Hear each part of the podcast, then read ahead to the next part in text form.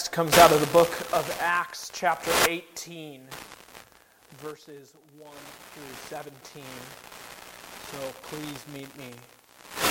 Acts, chapter 18.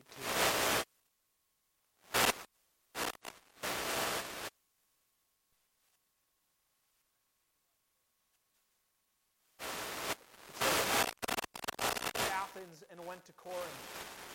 And he found a Jew named Aquila, a native of recently come from Italy with his wife Priscilla, because Claudius had commanded all the Jews to leave Rome. And because he stayed in and he reasoned in the synagogue every Sabbath and tried to dissuade Jews and Greeks. When Silas and Timothy arrived from Macedonia, Paul was occupied with the word, testifying to the Jews that the Christ was Jesus. And when they opposed and reviled him, he took out his garments and said to them, Your blood be on your own head. I am innocent. From now on, I will go to the Gentiles. And he left them and went to the house of a man named Titius Justus, a worshiper of God. His house was next door to the synagogue. Crispus, ruler of the synagogue, believed in the Lord, together with his entire household. And many of the hearing Paul believed and were baptized. And the Lord said to Paul one night in Do not be afraid, but go on speaking and do not be silent. For I am with you, and no one will attack you to harm you. For I have many in this city who are my people. And he stayed a year and six months, teaching the word of God among them. But when Gallio was proconsul of Achaia, the Jews made a united attack on Paul and brought him before the tribunal, saying, This man is persuading people to worship God contrary to the law. But when Paul was about to open his mouth, Gallio said to Jews, If it were a matter of wrongdoing or vicious crime or dues, I, O Jews, I would have reason to accept your complaint. But since it is a matter of questions about words and names and your own law, see to it yourselves. I refuse to be a judge of these things. And he drove them from the tribunal. And when they had seized Sosthenes, the ruler of the synagogue, and beat him in front of the tribunal, but Gallio paid no attention to any of this. Series tonight in the book of Acts. And the point of our passage is Jesus is sovereign over his mission. Jesus is sovereign over his mission. When our TV screens or news feeds were full of images of Russian tanks lining the border of Ukraine, many of us assumed that the shortest war in history would be on the way. I believe that Russia would take Ukraine the way I would take my four year old in an arm wrestle. And yet, to our amazement and to Vladimir Putin's horror, that was not to be. And the truth is, no human earthly leader is ever truly sovereign over his endeavors. There is only one, the Prince of Peace, who is sovereign over his mission to bring salvation to the end of the earth. And that's an encouragement to those of us here tonight who long to see his salvation change the lives of our family and our friends and our colleagues and our towns. Think about it. The unstoppable Lord of heaven and earth says, I will build my church. And the gates of hell will not prevail. Now, since Acts chapter 16, we've been with Paul on his second missionary journey. The gospel had penetrated the cities of Macedonia, Philippi, Thessalonica, Berea, and then last week, Athens. And this week, Paul journeys 46 miles west of Athens to Corinth on this single mission to glorify God by making disciples of Jesus Christ. Corinth was famous and infamous wasn't it? Julius Caesar built it in 46 AD. AD. It had a population of around 200,000 when Paul entered the city. There was this booming economy, and yet it was infamous for its immorality.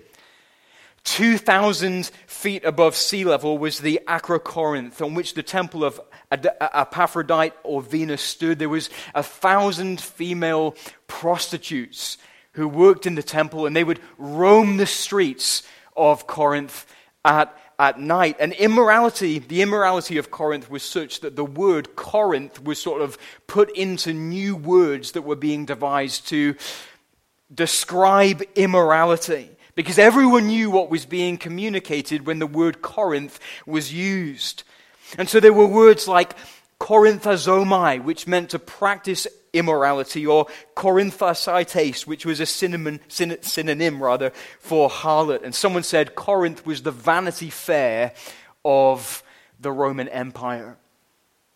And so it should come as no surprise to us that as Paul looked back on the way he entered this famous and infamous city, he would describe his manner like this. He would say to the church, born there in the city, he said, And I, when I came to you, brothers, did not come proclaiming to you the testimony of God with lofty speech or wisdom, for I decided to know nothing among you except Jesus Christ and Him crucified. And I was with you in weakness and in fear and much trembling. And my speech and my message were not implausible words of wisdom, but in demonstration of the Spirit and of power, so that your faith might not rest in the wisdom of men, but in the power of God. Nothing less than the power of God would suffice for a gospel mission in the city of Corinth. The gospel mission there was a fool's errand. But since Jesus was and is sovereign over his mission, fruit was born and souls were saved, and the kingdom of darkness did take a battering. And the gospel mission is a fool's errand here in Hoylake, isn't it? As the thousands are comfortable and would say, I need not your God or his salvation. But since Jesus is still sovereign, we can take heart and be strong, and we can lean on his power, and we can lean on his sufficiency, and we can lean on all that he is to do for them what he did to us. And to remove the hearts of stone and to put in their place a heart of flesh. And what we have in our passage is really four tokens of Jesus' sovereignty over his mission. We've got first, he provides the laborers. Number two, he gives the growth. Number three, he strengthens the laborers. And number four, he keeps his word. And my hope for us tonight is that as we look at these glorious tokens of the sovereignty of Jesus over his mission, we would count them more precious than silver or gold.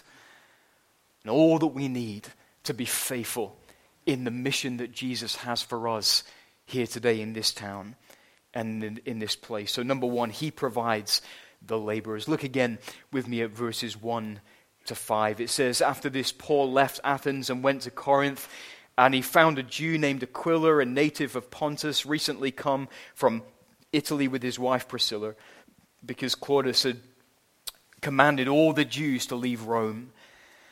And he went to see them, and because he was of the same trade, he stayed with them and worked, for they were tent makers by trade. And he reasoned in the synagogue every Sabbath and tried to persuade Jews and Greeks. When Silas and Timothy arrived from Macedonia, Paul was occupied with the word, testifying to the Jews that the Christ was Jesus. So it wasn't good for Adam to be alone in the Garden of Eden, and it wasn't good for Paul to be alone in the city uh, of Corinth. And so God brought along Aquila and Priscilla and Silas and Timothy at just the right time to aid Paul in the mission that he'd called him to. Aquila and Priscilla were likely believers by the time that they had arrived in Rome. They'd been booted out of Rome in AD 49 because there was an awakening among the Jews such that uh, masses were saved. And Claudius was so afraid that all of these conversions would cause conflict among the Jews, the unbelieving Jews and the believing Jews, and in the synagogues. And so he sought to deal with the problem by just booting out as many as he possibly could. And the fact that Luke doesn't mention their conversions but then mentions soon after them accompanying Paul on his missionary journeys gives us the impression that they arrived in Corinth as believers. And so they shared with Paul an ethnicity, a trade, and a common faith in Christ. And then there were Silas and Timothy. And they came to Paul from Macedonia with a financial gift that enabled Paul to labor full time in prayer and the ministry of the word. Jesus is sovereign over his mission. He provides the laborers at just the right time. And I want us to think about this for a moment tonight. Aquila and Priscilla came to Corinth on the back of a dark, bitter providence. And yet, having no idea what God had just right around the corner for them as they joined forces with the Apostle Paul. Rome, think about this, was their home. They built a life for themselves there. They had meaningful friendships there. Don't tell me that they'd never been tempted to complain.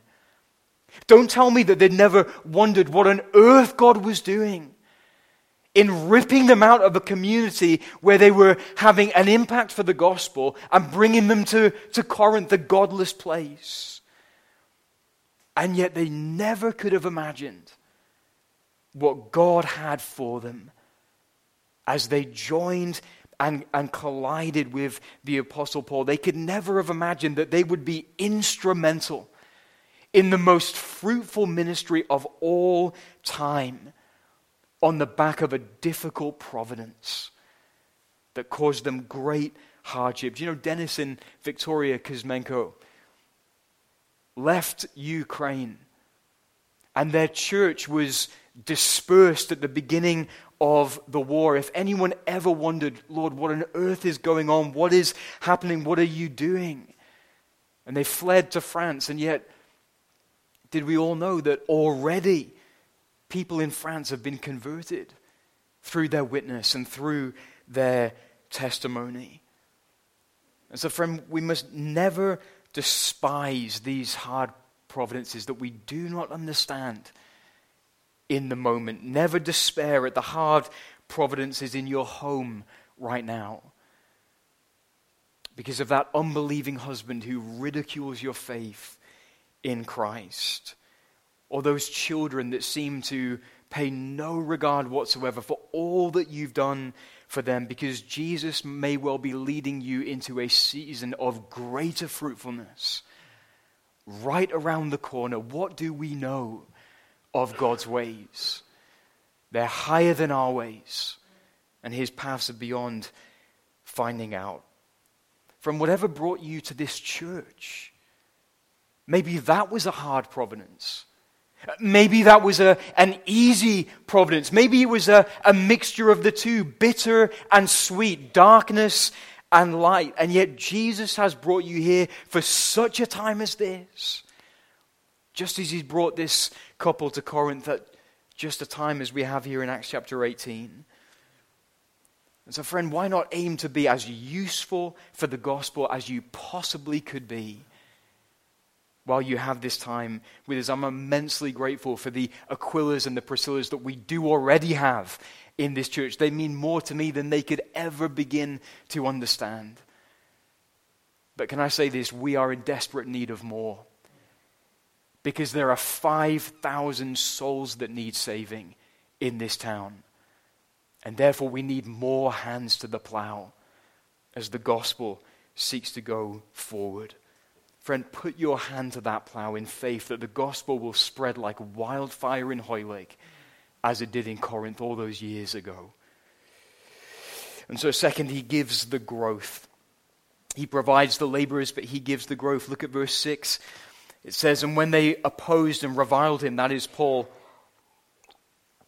he shook out his garments and said to them, Your blood be on your own heads. I am innocent. From now on I will go to the Gentiles. And he left there and went to the house of a man named Titius Justus, a worshipper of God. His house was next door to the synagogue. And Crispus, the ruler of the synagogue, believed in the Lord together with his entire household. And many of the Corinthians hearing Paul believed and were baptized. Now, we have witnessed some serious opposition to the Apostle Paul's ministry, haven't we? Remember back in Acts chapter 16, he was stoned in Lystra such that the disciples thought that he had died. But we've never quite heard the Apostle Paul say anything like this to those who opposed him Your blood be on your own heads. I am innocent. He's, he's pointing them back, isn't he, to Ezekiel 33, where God said, Son of man, speak to your people and say to them, If I bring the sword upon the land, and the people of the land take a man from among them and make him their watchman. And if he sees the sword coming upon the land and blows the trumpet and warns the people, then if anyone who hears the sound of the trumpet does not take warning, and the sword comes and takes him away, his blood shall be upon his own head. He heard the sound of the trumpet and did not take warning, his blood shall be upon himself. And Paul is saying, I've blown the trumpet.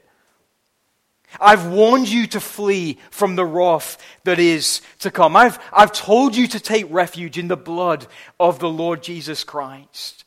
And when you die and go to hell, that won't be my fault because I've done what God has called me to do. That's on you. But little did Paul know that as he preached the gospel in the synagogue, something was going on in Crispus's soul. Crispus, the ruler of the synagogue, he knew his Old Testament. He couldn't fault Paul's exegesis. He came to see that the prophecies about the Messiah could be fulfilled in no one else other than Jesus of Nazareth. But the last thing that Crispus wanted to do was let on that his heart was burning within him as Paul spoke with them and opened the scriptures to them. But then there came a point when, like a moth to a flame, he was drawn irresistibly to Christ. And he knew that he would lose his job. He knew that he would lose his reputation and his respect. But in the end, he counted all of that as loss for the surpassing worth of knowing Christ Jesus his Lord. And for his sake, he suffered the loss of all things and counted them as rubbish in order that he may gain Christ and be found in him, not having a righteousness of his own that comes from the law, but that which is through faith in Jesus Christ. And so picture this the day came when he stood to his feet and he walked out of the door of the synagogue, walked in the front door of the next door sat at the feet of the Apostle Paul and had his soul fed and watered and nourished in the preaching of the cross. What a moment that must have been in Corinth. That must have sent shockwaves throughout the city. And many others were converted there as well. You remember Paul would go on to write to the church and he would say, Do not be deceived. Neither the sexually immoral, nor idolaters, nor adulterers, nor men who practice homosexuality, nor thieves, nor the greedy, nor drunkards, nor re- revelers, nor swindlers will inherit the kingdom of God. And such were some of you. But you were washed, you were sanctified, you were justified in the name of the Lord Jesus Christ and by the Spirit of God. What a church membership that was. The ruler of the synagogue and a bunch of men and women who used to be sexually loose people and drunkards and revelers and swindlers and ex idol worshippers and homosexuals and whatever else worshipping side by side the Jesus that had saved them and turned it all around. Friends, intense opposition can be followed by stunning gospel growth. Intense opposition can be followed by stunning gospel growth. We don't know what blessing is around the corner.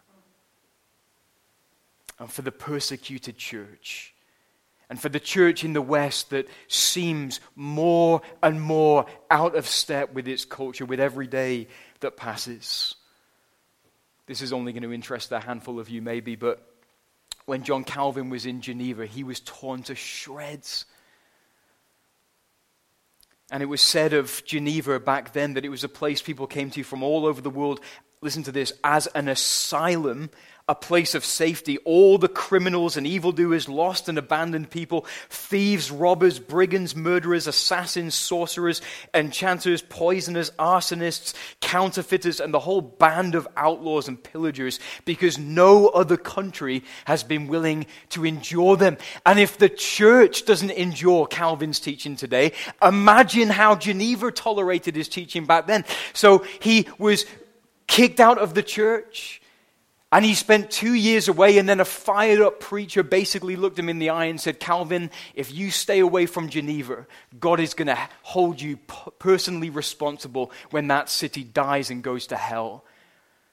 Get back in there. And Calvin said, Rather would I submit to death a hundred times than to that cross on which one had to perish daily a thousand times over. But in the end, he did go back and in the end, Geneva became a school of Christ. And Jesus had the prize for which he died the inheritance of that very city. Church, be steadfast, immovable, always abounding in the work of the Lord, knowing that in the Lord your labor is not in vain.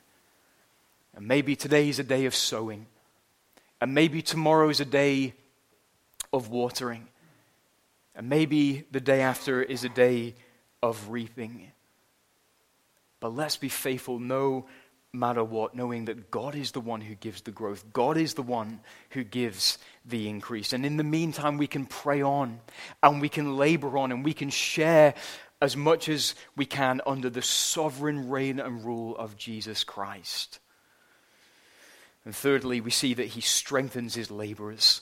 Look at verse 9. It says, And the Lord said to Paul one night in a vision, Do not be afraid, but go on speaking. And do not be silent, for I, ha- for I am with you. And no one will attack you to harm you, for I have many in this city who are my people. And he stayed a year and six months teaching the word of God among them. Jesus knows just how to strengthen his laborers, doesn't he? He knows just how to do it. He strengthened Paul here with three commands and with three promises. Command number one do not be afraid. Paul, the opposition in this city is real. Paul, you have no idea how much the devil hates you. He is marshaling all of hell's demons against you as I speak to you right now. But, Paul, here is your assignment. Do not be afraid. Command number two go on speaking. Paul, open your mouth and roar like a lion when you preach. Let there be thunder and lightning in your preaching. Aim to shake the rafters of every home in which you preach the gospel. I charge you in the presence of my Father and in view of my judgment and my appearing in my kingdom, Paul, preach the word. Be ready in season and out of season. Reprove, rebuke, and exhort with complete patience in teaching. Declare these things, Paul. Exhort and rebuke with all authority. Let no one disregard you. Command number three do not be silent. Paul, don't you dare be ashamed of my gospel for it is the power of God unto salvation for all who believe, to the Jew first and then to the Greek. And Paul, if you look like a fool in the eyes of the world, look like a fool. And if your preaching is the aroma of death unto death to many in this city, so be it. Crack on, preach on. But promise number one for I am with you. What a balm that must have been, for I am with you, Paul. Listen, Paul, when you pass through the waters, I will be with you. And through the rivers, they shall not overwhelm you.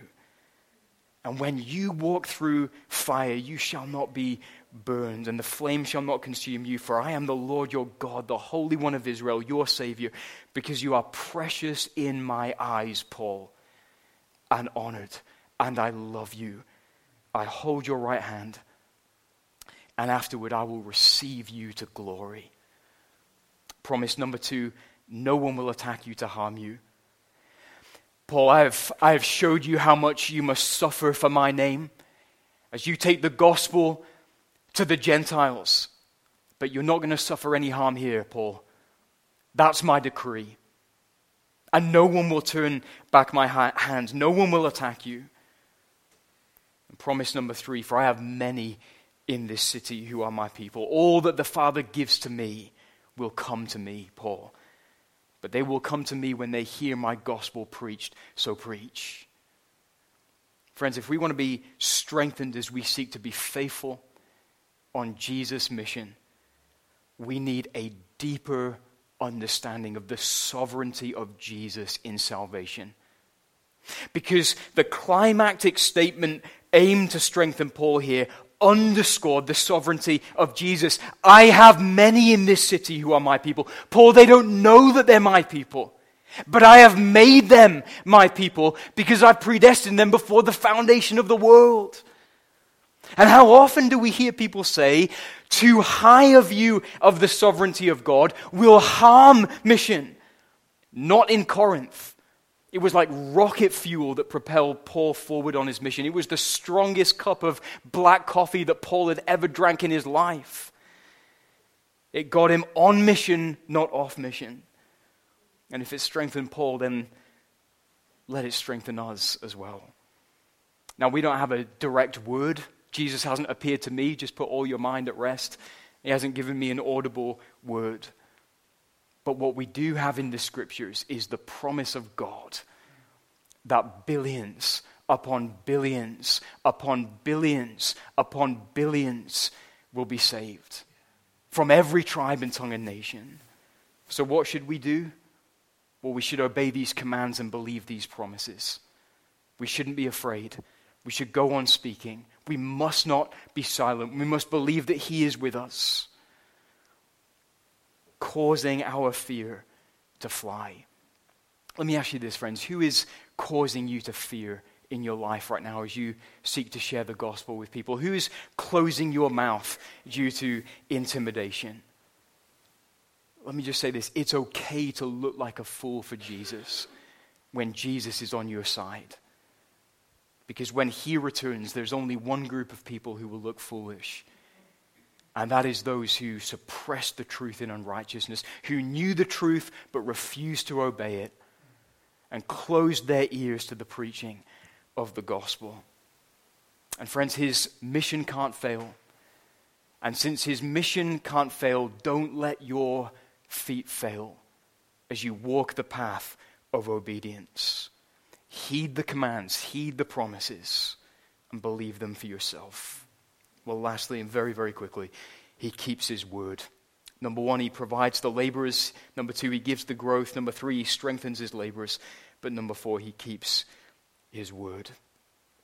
Just look at verse 12 there. It says, But when Gallio was proconsul of Achaia, the Jews who made, uh, made a united attack on Paul and brought him before the tribunal, saying, This man is persuading people to worship God contrary to the law. But when Paul was about to open his mouth, Gallio said to the Jews, If it were a matter of wrongdoing or vicious crime, O Jews, I would, have, I would have had reason to accept your complaint. But since it is a matter of questions about words and names and your own law, then see to it yourselves. I refuse to be a judge of these things. And he drove them from the tribunal. And they all seized Sosthenes, Sosthenes, the ruler of the synagogue, and beat him in front of the tribunal. Evidently, Sosthenes, the ruler of the synagogue, who'd taken over from Crispus, had become a Christian, much to everyone's dismay. But Gallio paid no attention to any of this. How can we be assured that Jesus is sovereign over his mission? Because his word cannot fail. Because his word cannot fail. Jesus promised Paul no one would attack him to harm him. And that's what his enemies sought to do. That's what they wanted to do. They wanted to make Christianity illegal in Corinth. They wanted to shut his mouth. They wanted him out of the world. And yet, Paul wasn't even able to make a defense for himself because Gallio did it for him. None of Jesus' words will fall to the ground. Listen, friends, the Atlantic Ocean will be emptied by a teaspoon before Jesus' words fail. The sun will be put out by a corridor fire extinguisher before Jesus' word fails. And Mount Everest itself will shrink down to the size of a, pedal, a pebble on Hoylake Beach before Jesus' words fail. It's not going to happen. So that when Jesus says, Iran, come to me, Iran began began to come to him. And the best, uh, best efforts of their deranged government were powerless.